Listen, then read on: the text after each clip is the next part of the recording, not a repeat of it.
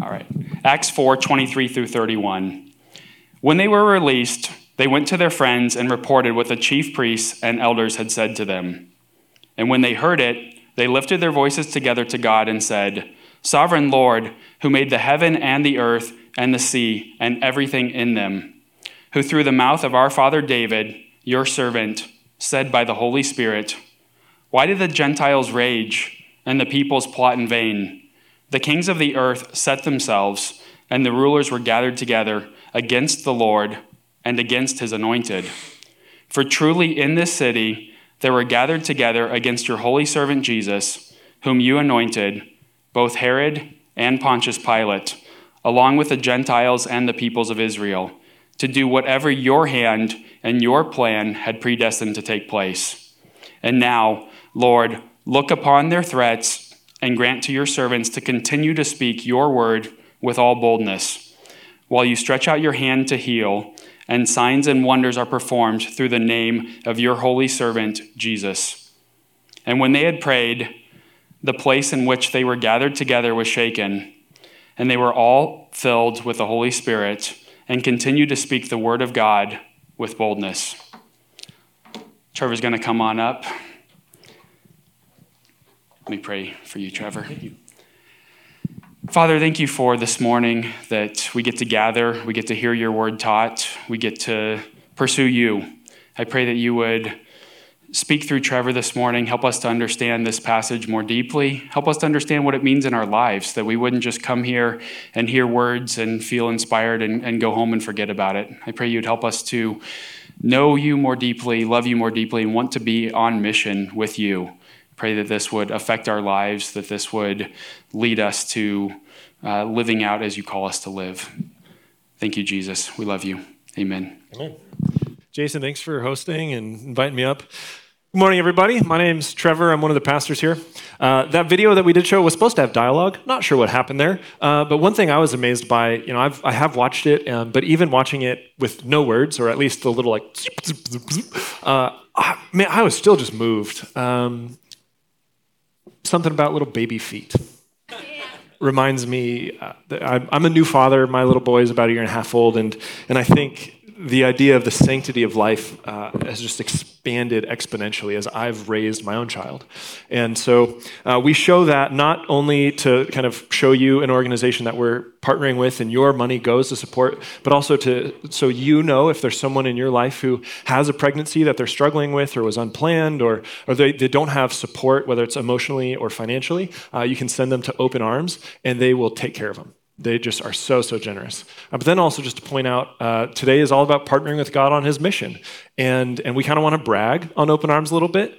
And this group of people who, in an organized fashion, many of them volunteers, are partnering with God on his mission.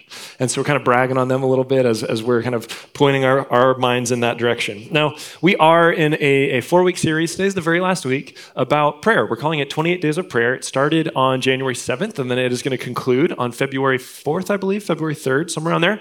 And what we're doing is we, we've chosen to, the last couple of years, start every year by recalibrating our lives to emotional presence and, and um, spiritual presence with God.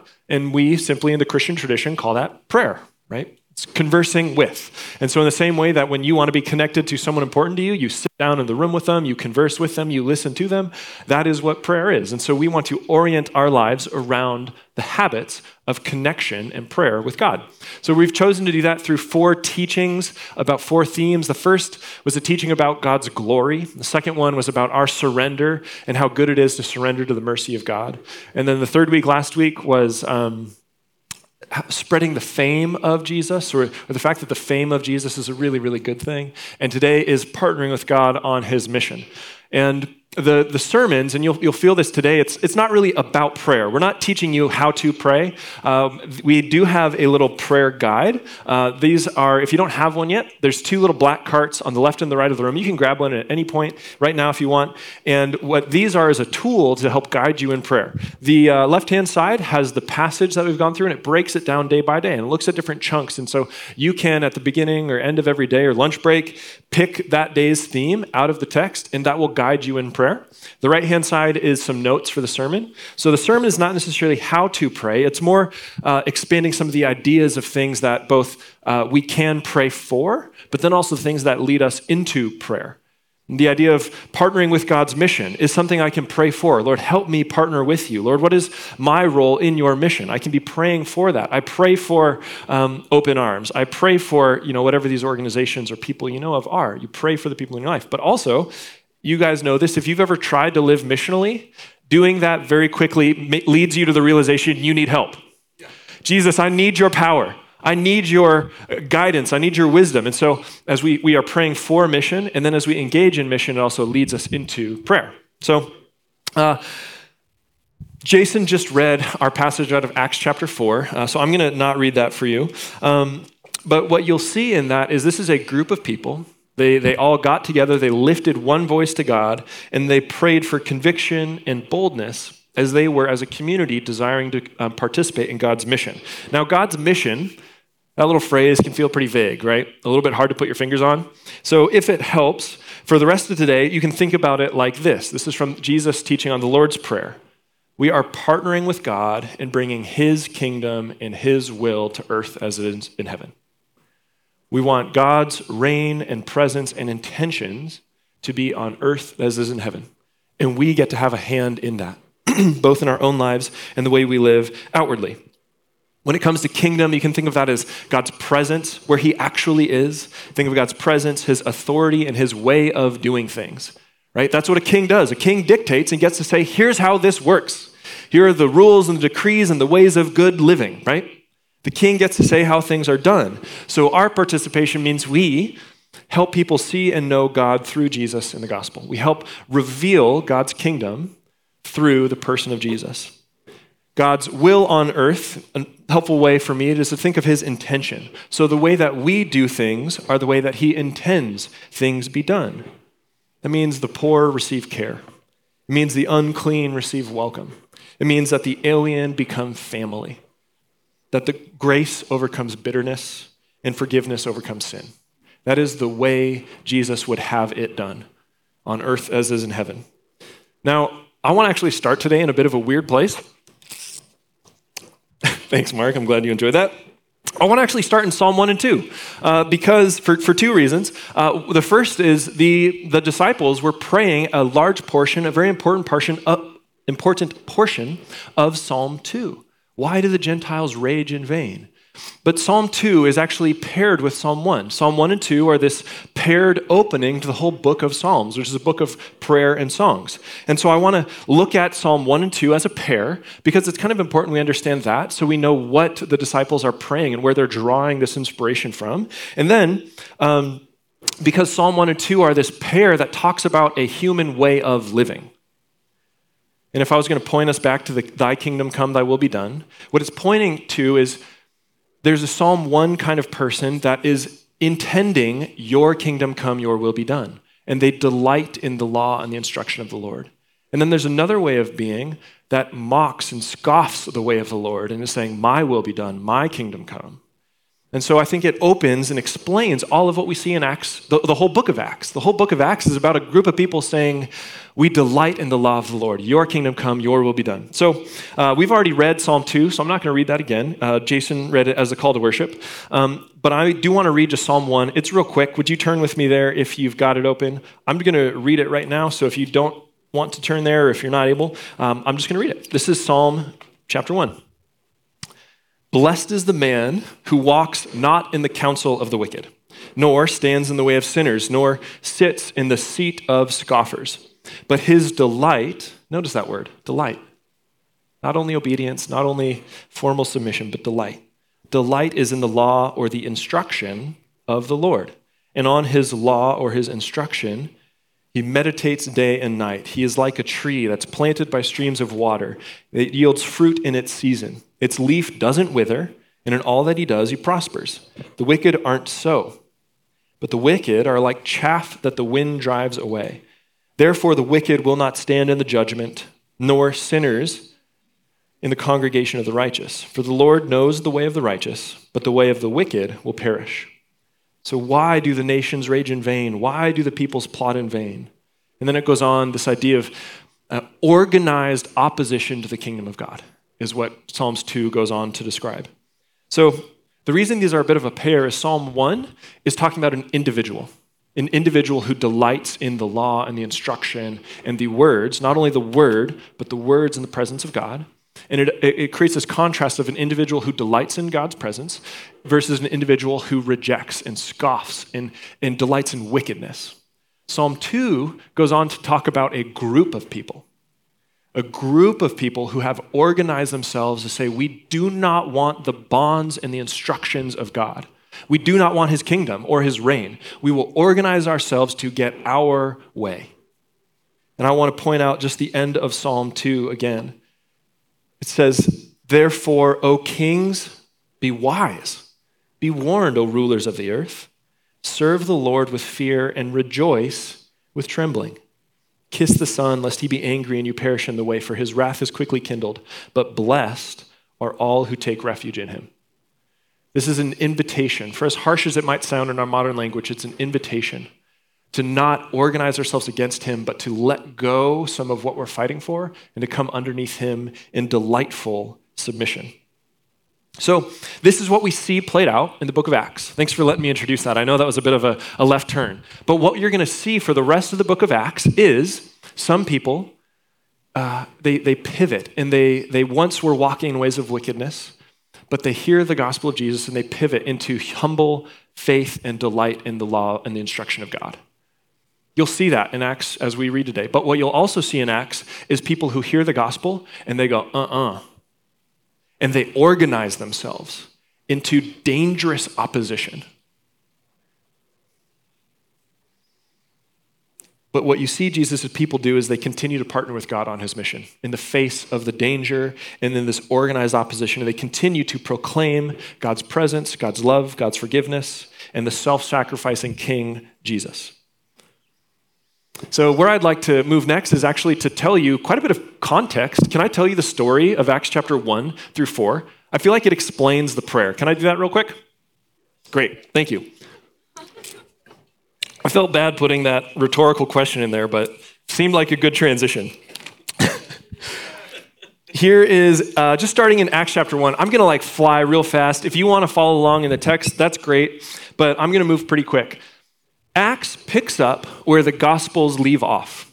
So the Gospels leave off where Jesus has given himself sacrificially in death to take on the consequence that humanity deserves. He dies, lies in the grave for three days, but is resurrected at the third day by his Father. He conquers sin and death and opens up a new doorway into eternal life for anyone who will come to him in his name. That's where the Gospels leave off. Acts picks up where this now resurrected Jesus is hanging out with his friends. He's eating food, he's doing sleepovers, and he's continuing to proclaim the gospel of the kingdom. That this way is now open to anyone through his name and his death and resurrection. And as he's doing that, he spends about forty days with his disciples. And during this time, he, he says um, he says to his disciples, don't go anywhere yet, because he's uh, asked them to partner on his mission, and they're like, great, we're ready. But he says, not yet. I need you to wait, and I need you to stay in Jerusalem. I know you're eager for partnership, but I need you to wait in Jerusalem until the Holy Spirit comes. Something about the Holy Spirit is very, very important. Don't start and don't go without it. And then the day of Jesus' ascension comes. He's going to rise from heaven or from earth and go return to heaven to be with his Father. And his disciples are like, great, the day of the ascension. So is, is this when the kingdom of God comes? Is it coming right now? And Jesus says, surprisingly, like really surprisingly, it's not for you to know. It's, it's clearly not today, but the day is not for you to know. But I do want you to know this. In a very short while, you will receive the gift of the Holy Spirit. And when that happens, I want you to be my witnesses in this city, in this region, and to the ends of the earth. So this group of disciples stays in Jerusalem. Jesus ascends and is now with them through the presence of the Holy Spirit. I'll tell you more about that in chapter two, but where I want to leave off the big things in chapter one is this incredibly, like, unavoidable gift of a new identity to all of Jesus' followers. He says, you are my witnesses. This is who you are now. Jesus gives a, a ton of new identities and gifts. He, he makes us children. He makes us co-heirs of the kingdom. He makes us holy and beloved. But one of the things he gives us is the new identity of witnesses. We're meant to witness, to tell of Jesus. And he promises that we will not be alone, but he will be with us to the ends of the age, and he will send his Holy Spirit to empower us. It's really important that we know that is the context of the beginning of Acts. As we get into Acts chapter two, this is the day of Pentecost. Uh, Pentecost is actually a Jewish festival. Uh, and so uh, the penta, if you think pentagram, right, five-sided, uh, it is fifty days after the day of Passover. That's why it's called penta, fifty days after. Um, and uh, because this is a Jewish festival, all of Jesus' disciples are hanging out. They're, they're together for this Jewish feast day.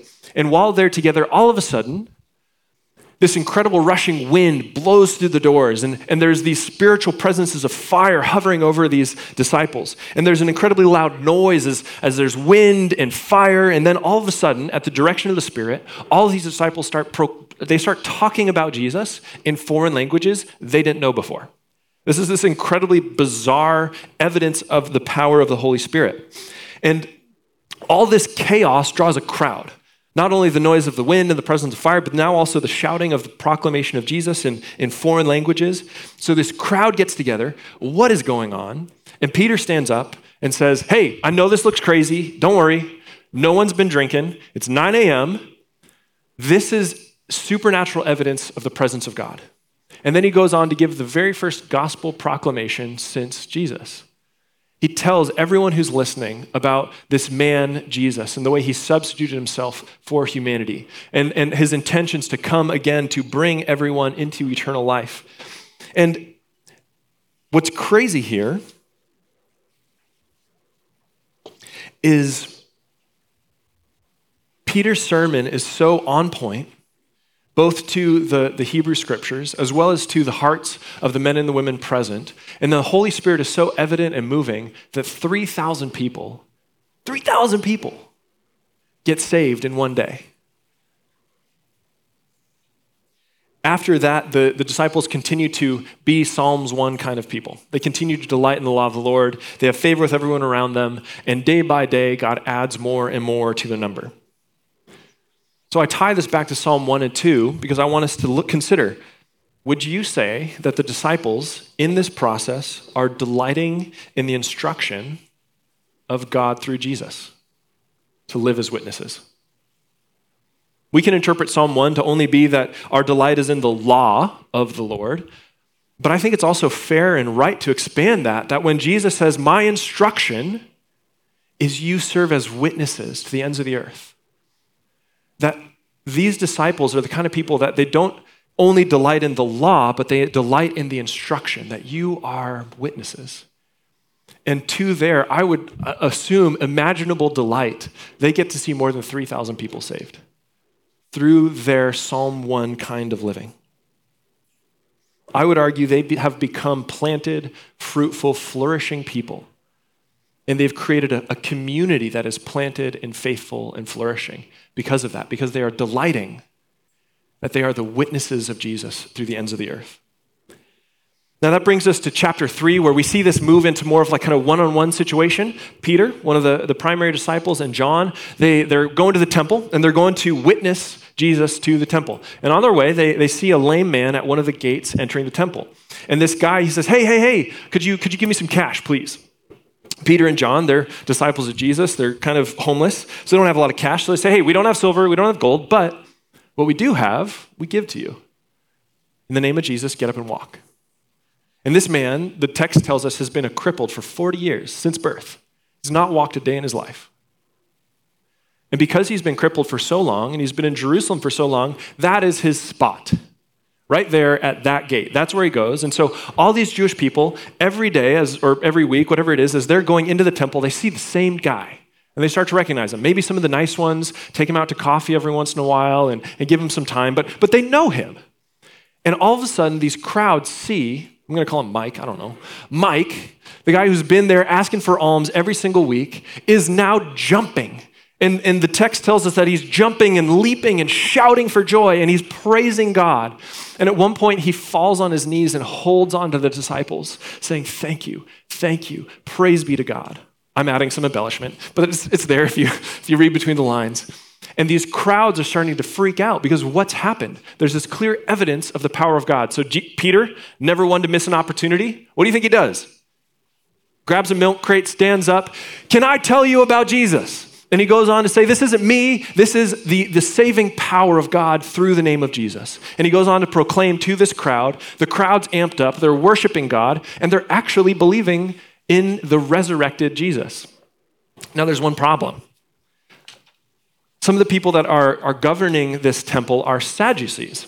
Uh, the Sadducees are uh, a group of Jews who theologically say that it is impossible or that it's not God's intention to raise people from the dead.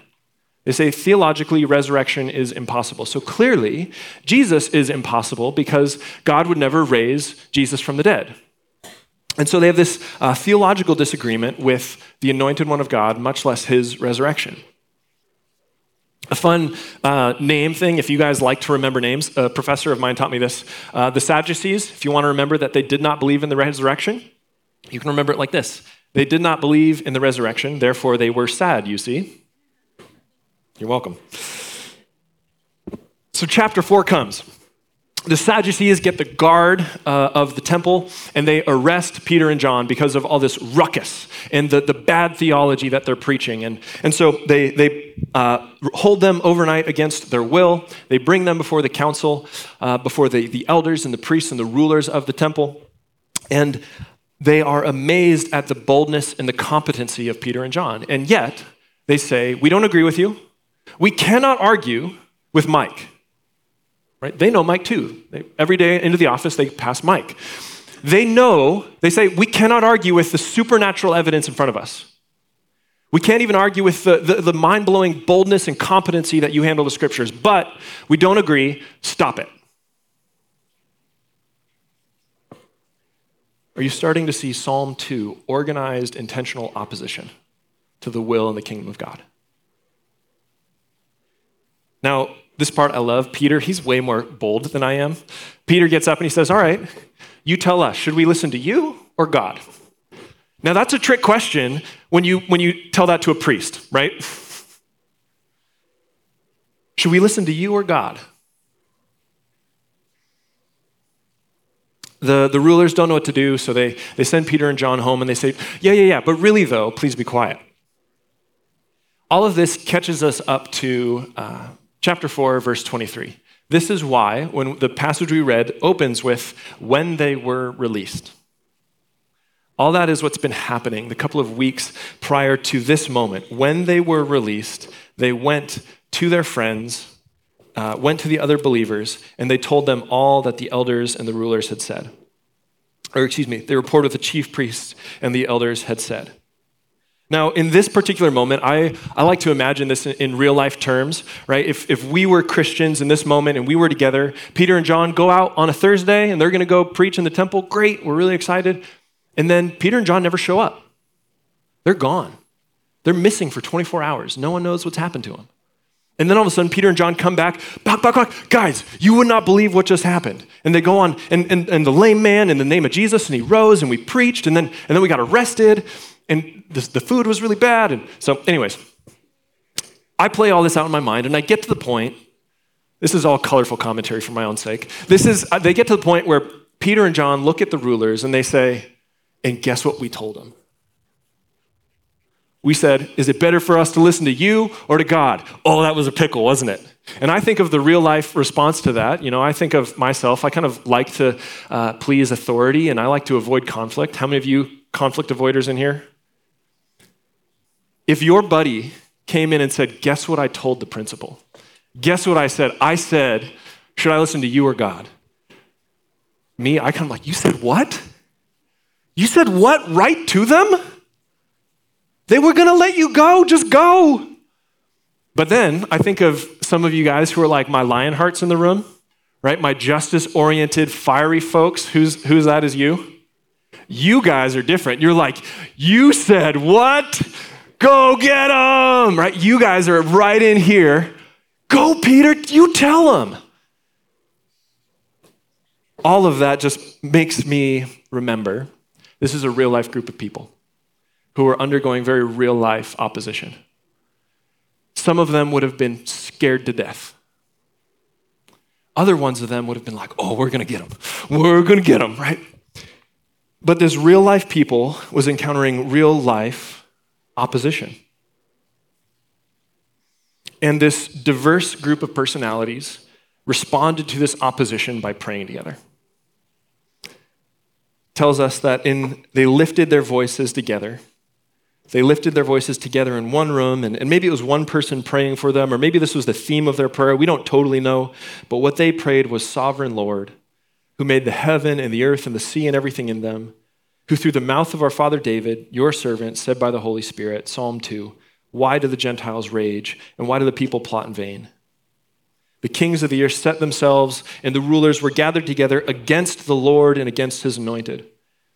And truly, in this city, Jerusalem, now they're bringing it into their immediate context, gathered together against your holy servant Jesus, the one you anointed, there was Herod, the Jewish ruler, there was Pontius Pilate, the Roman ruler, along with all the Gentiles, those who were non-Israeli, and the peoples of Israel. They were there together to do whatever your hand and your plan had predestined to take place. They're saying, God, you were sovereign. You knew what was going to happen, even in their opposition. And now, Lord, look upon their threats, but grant to your servants to continue to speak your word with all boldness. While you, notice the partnership here, grant that we speak your words with boldness while you are partnered with us, or we're partnered with you, stretching out your hand to heal, and signs and wonders are performed, and through the name of your Holy Spirit, Jesus. And it ends by saying the place was shaken, they were filled with the Holy Spirit, and they continued to partner with God to speak the word of God with boldness. In the face of this organized opposition, they ask for boldness and partnership with the Spirit. They're praying for the courage to spread Jesus' fame, if you were here last week, to spread Jesus' fame in partnership with God's Spirit. Now, that was a lot of narrative. Thanks for bearing with, with all that context, but I feel like it's important for us to not just pull out some small things, but to understand the whole and to be moved by the whole story of these real-life people who are delighting in the instruction of the Lord. So can I pull that together in a, just a couple minutes into seven or eight points that I think summarize uh, some takeaways for us? Sound good? First, if we take Acts chapter one uh, seriously, I think we can uh, pull out that taking Jesus seriously means living missionally. If we take Jesus seriously, it means we will live missionally. We will see ourselves as witnesses and partners with God to the ends of the earth. Like I said, Jesus gives us a ton of incredible gifts of identity, and I would love for us to see the identity of witness as a gift. It's not, here's a bunch of gifts, oh, and one real big liability. You gotta go be my witnesses. This is a gift. He's saying you get to go into all the nations and proclaim the forgiveness of sins, the welcome of the unclean, that there's something more Uh, more powerful than evil in the world. And you get to remind yourself and your brothers and your sisters and everyone who will listen that that is true. My heart needs to hear that. And I think it is a gift because there's nothing better than telling people about unimaginable grace and forgiveness and the gift of eternal life. There's no other message that I would rather carry for the rest of my life. My second point is that living missionally means celebrating gospel chaos. I got this uh, language from Jared. Gospel chaos. If you look at uh, chapters one through four, and, and if you kind of keep reading, it just does not follow a plan. No one is sitting down with a master strategy saying, okay, A, B, C, D, E. It is, it requires so much flexibility. And I would argue it should be celebrated. Now, I'm not saying that the apostles or we or the disciples should be incompetent or disorganized. Not at all. But if I look at all that these disciples have experienced, Jesus having died, having come back to life, going to heaven, the Holy Spirit coming, people speaking in foreign languages, three thousand people joining a church in one night. Where do they go? Whose small group do they join?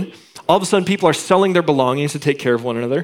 Their leaders and pastors are being thrown in prison. That requires a ton of flexibility and a ton of open-handedness for letting the Spirit move and a ton, a ton, a ton of faith. Now, awareness of this reality, I think, protects us from two small things that I think are very relevant for us. The first is celebrating gospel chaos uh, protects us from romanticizing mission. It's really easy to say, oh man, good luck on your missionary journey, and you're gonna be with the Africans, and it's gonna be amazing, and the Spirit's gonna be with you, and then it comes to be really, really hard. Or you might know, oh man, I'm gonna be missional, and I'm gonna go talk to my neighbors, and then your neighbors just do not like you. Real quick story, real life. Whitney and I, uh, this Christmas, baked Christmas cookies. And we wanted to go around to our neighbors and just say, hey, we just wanted to say hi, build some relationship, extend some bridges. One of our neighbors, knock, knock, knock. We're waiting. Knock, knock, knock. We're waiting. Uh, really, unfortunately, this uh, lady opens the door. No solicitors. No, we're not selling anything. We're your neighbors. We're giving you cookies. I said no solicitors. Poof.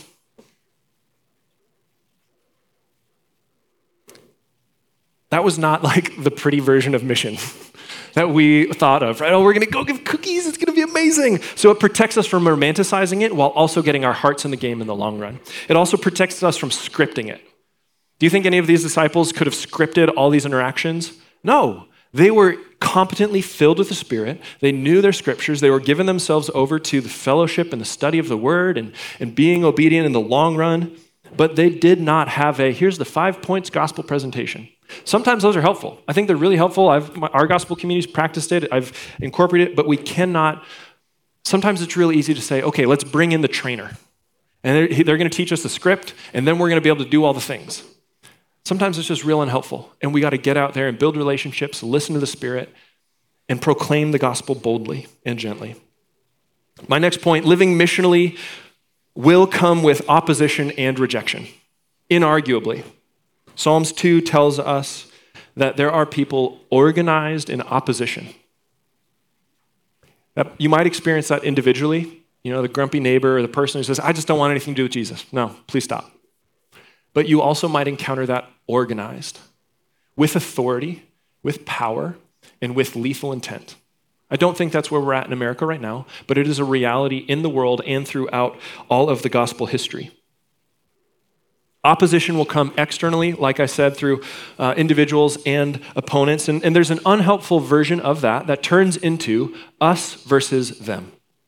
Have you guys ever felt that or been disappointed by that? Turns into us versus them Christianity. And what happens to us in those moments is we become superior and rude and mean when it's us versus them. So as a church, I would just ask, can we avoid that, please? There is a very true reality to the gospel. It is us and them. You're either for God and for Christ or you're not. Whether you're like violently opposed or just kind of ambivalent, you're either in the kingdom of the Son or you're in the kingdom of darkness. But what Jesus seems to present in his gospels and in his teaching from the Sermon on the Mount is not us versus them, but us for them. There is a difference. There is us and them, but we are for them, not versus them. And I believe this prayer out of Acts chapter four teaches us how we can know there is us and them opposition, but then we respond with faithfulness and boldness to proclaim salvation to them, and we ask God to heal them.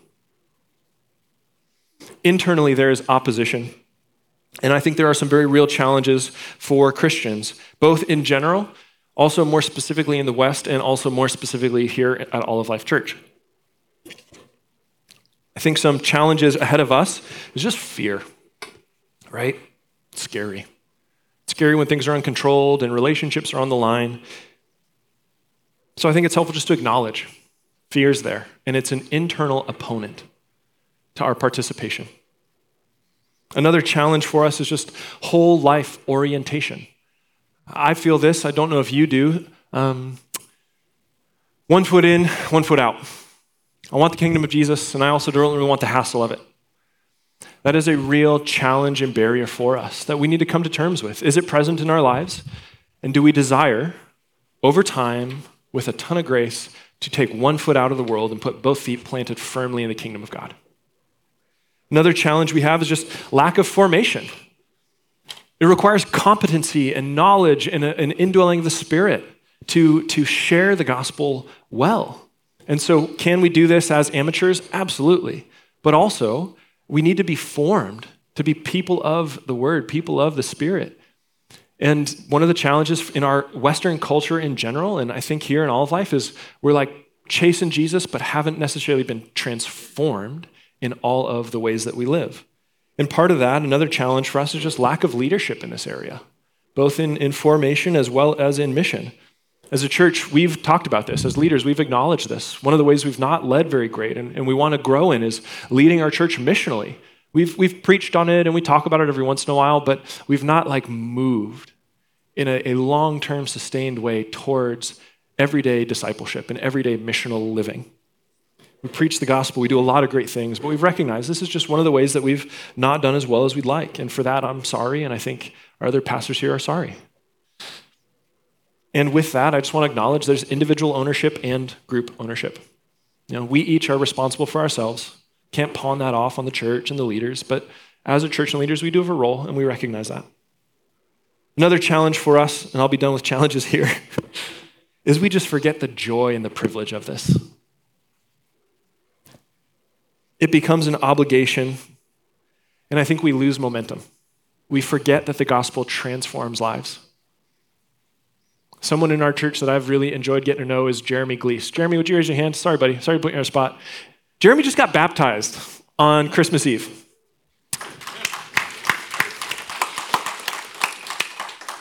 As I've gotten to know Jeremy as friends, he's shared more and more of his story, and I've got to experience more and more of his transformation. And, and what has happened is, is his story has put gas in my tank. My, my interest in spreading the gospel, my, my belief that it does something, kind of was doing this. And and, I, and these stories of real life transformation, like, oh yeah, this is amazing. And it gets me back in. And I think we need to celebrate the stories of transformation to give us gas in the tank. My last uh, challenge for us is the, the difference between perfection versus progress. A lot of us want to go out, and the very first time we do something, it's an A plus plus, right? Rather than saying, hey, I'm going to try this, and I'm probably not very great, and I might get a D minus. But I turned in the homework, right?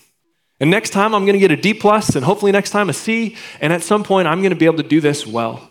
I know my gospel community, over about a year, we've been building each other up in the practice of praying for strangers and praying for people we meet uh, in random moments. And it has been a while for me to develop that.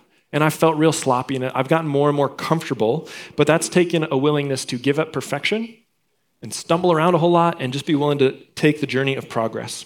My next point is that living missionally requires boldness. You saw this all over the passage. Boldness, boldness, boldness. Whether you, like Peter, are shouting in a crowd, standing before ruling authorities, telling them off, or you're willing to speak up in a one-on-one setting.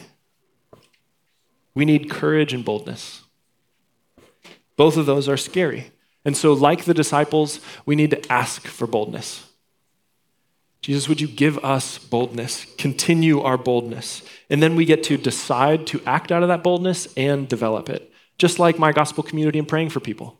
Little steps of boldness developed over time get easier and easier and easier. Quick note on boldness, if I may. Boldness is always meant to serve the mission rather than being an end in itself. When we are bold for boldness' sake, we become know-it-all loudmouths. And that's super unhelpful. Boldness in Jesus' life was patient, gentle, humble, wise, and very appropriate when need be.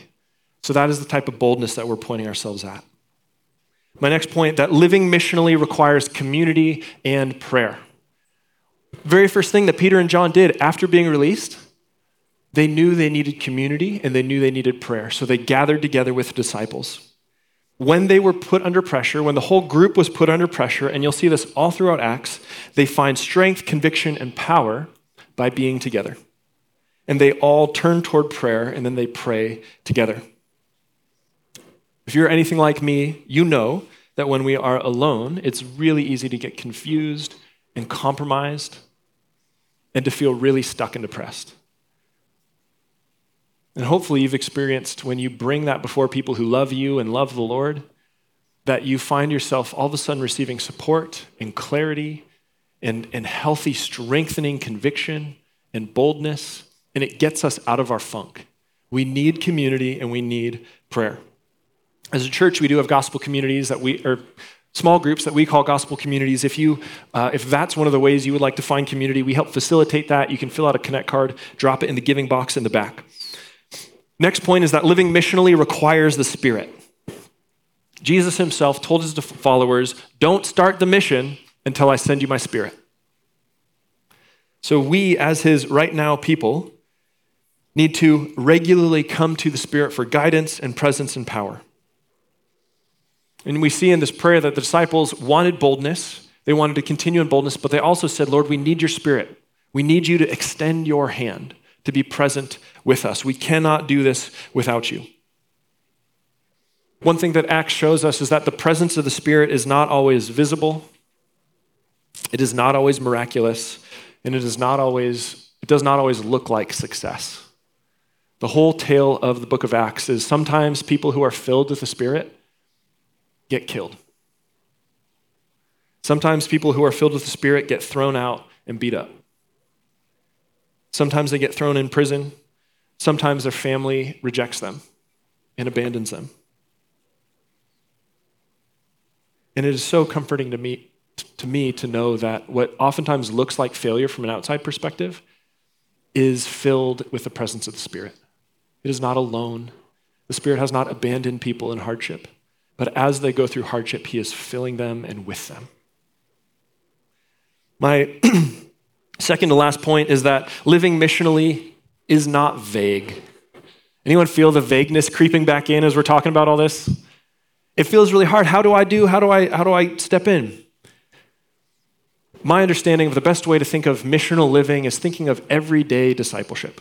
It's not adding on more of the, the like third-party software of spirituality onto my life, but it is saturating my everyday with the gospel of Jesus and the presence of the Spirit. So when I go to the gym, I'm saying, Spirit, be with me. What do you have for me while I'm at the gym? When I'm going to work, I'm saying, Spirit, what do you have for me here? When I am taking care of my kids, Spirit, what do you have for me here? And there will be times of intentional go out of your way mission, absolutely. But we cannot leave behind the everyday mission. And so with that, I just want to celebrate some real life stories here at All of Life to remind you and paint a picture of what everyday mission and partnering with God's mission is. Last summer, uh, Mark Valdez and Matt Salcido, two dudes in a D N A group, wanted to spread the gospel. So they bought a case of Costco water bottles, went to the park, and, and gave people water bottles and asked to pray for them. That was missional living. Jason Buckingham plays in a pickup frisbee league.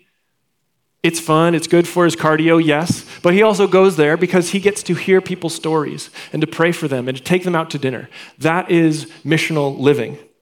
Whitney Zychek quit her job at the hospital to work for a nonprofit home nursing care where she gets to spend three plus hours with people, caring for them, knowing their story, and praying with them.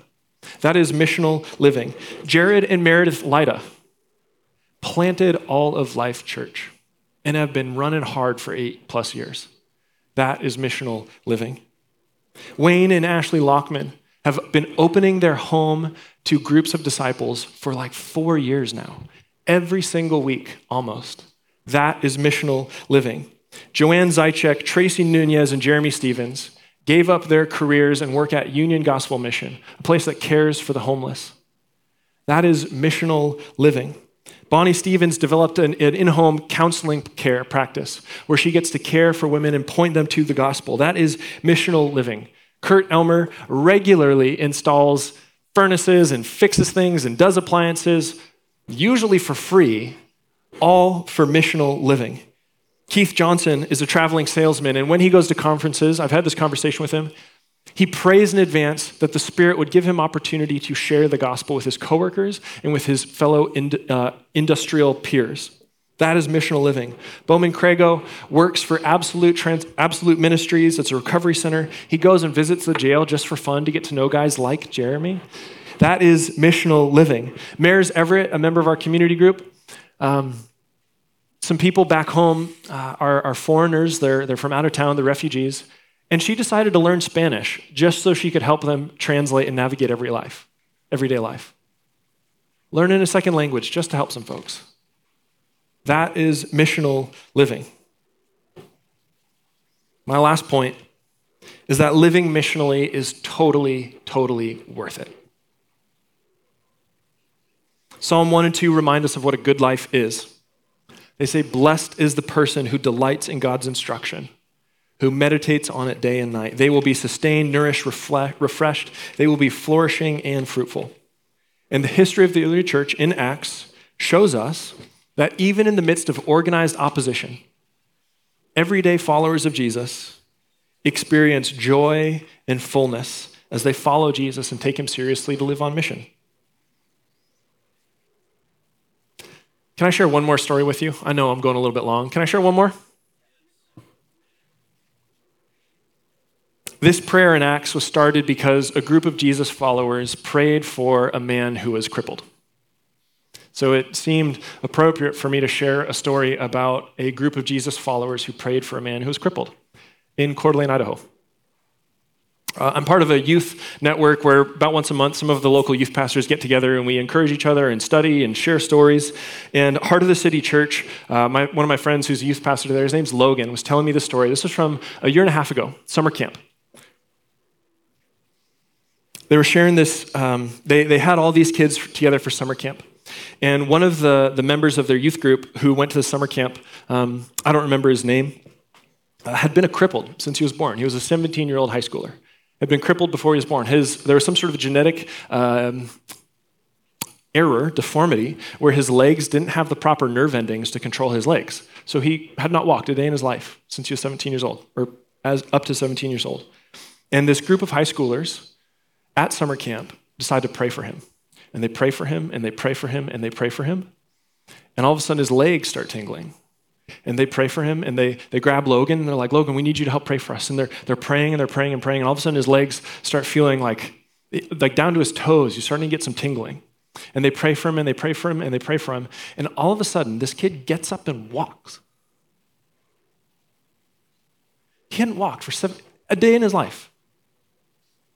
And he got up and walked in Coeur d'Alene, Idaho. As Logan tells this story, next Wednesday night, he was playing flag football.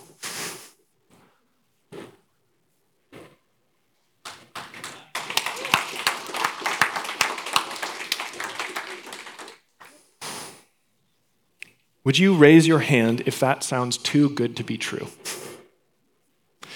Would you raise your hand if you're just a little bit skeptical? If you are, I'm dead serious right now. Come talk to me. I will give you Logan's phone number. You can talk to a first-hand witness of this. I will give you his phone number.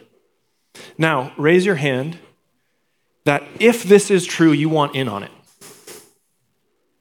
If this is true, you want in on it. Would you stand up? And we're going to have a time of corporate prayer as we lift our voices to God that ask that we be filled with the Spirit and boldness and join him in partnership with his mission.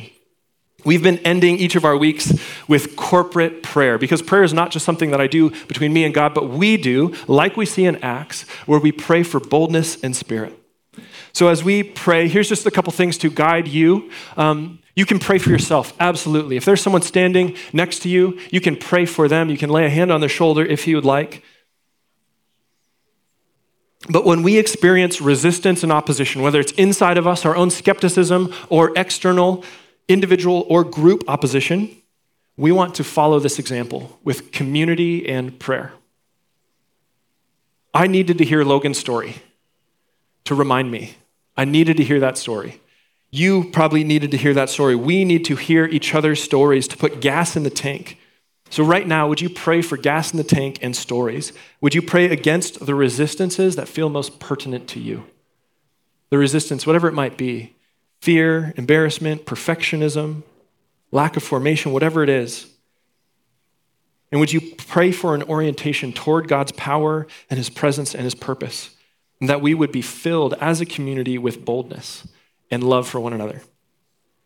As you pray, um, you can do that loud, you can do that quiet. This isn't popcorn prayer, so we're going to kind of all go for it. Um, I'm going to pray for, for you and myself up here. We're going to take about sixty to ninety seconds. That might feel a little bit long. That's what we're going to do. Um, Father, as we pray together, I ask that you would give us boldness, even in this moment, that we would pray boldly and pray, be willing to pray loudly, boldly, whatever that might be, for the, the timid hearts of us. Would you make us bold lion hearts as we pray right now?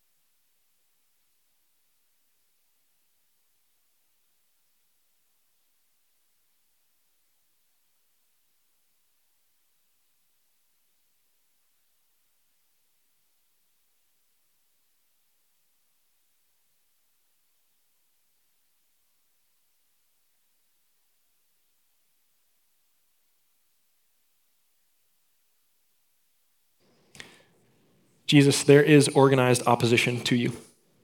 There are people who plot against you and therefore your people. Uh, Psalms two reminds us it is in vain. It's in vain. You, the King, are powerful, and all who take shelter, who come behind you, receive comfort and care and protection. So would you help us do that as we go out into the world, that when opposition comes, it will. We do that with boldness behind you. Boldness behind you as you extend your hand to heal and do signs and wonders. Would you grow our faith and conviction as a church?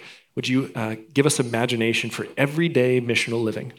And would you, um, Spirit, I just ask right now, would you remove the, or, or give us awareness of and gospel truth around those thoughts that tell us, one, Jesus isn't going to do anything. Two, you're not good enough to participate. Spirit, would you fill us? Would you teach us your gospel first to our own hearts, and that in the overflow of your Spirit and your truth, it would then move on to others. Would you help us be gentle with yourselves and bold as lions? Amen.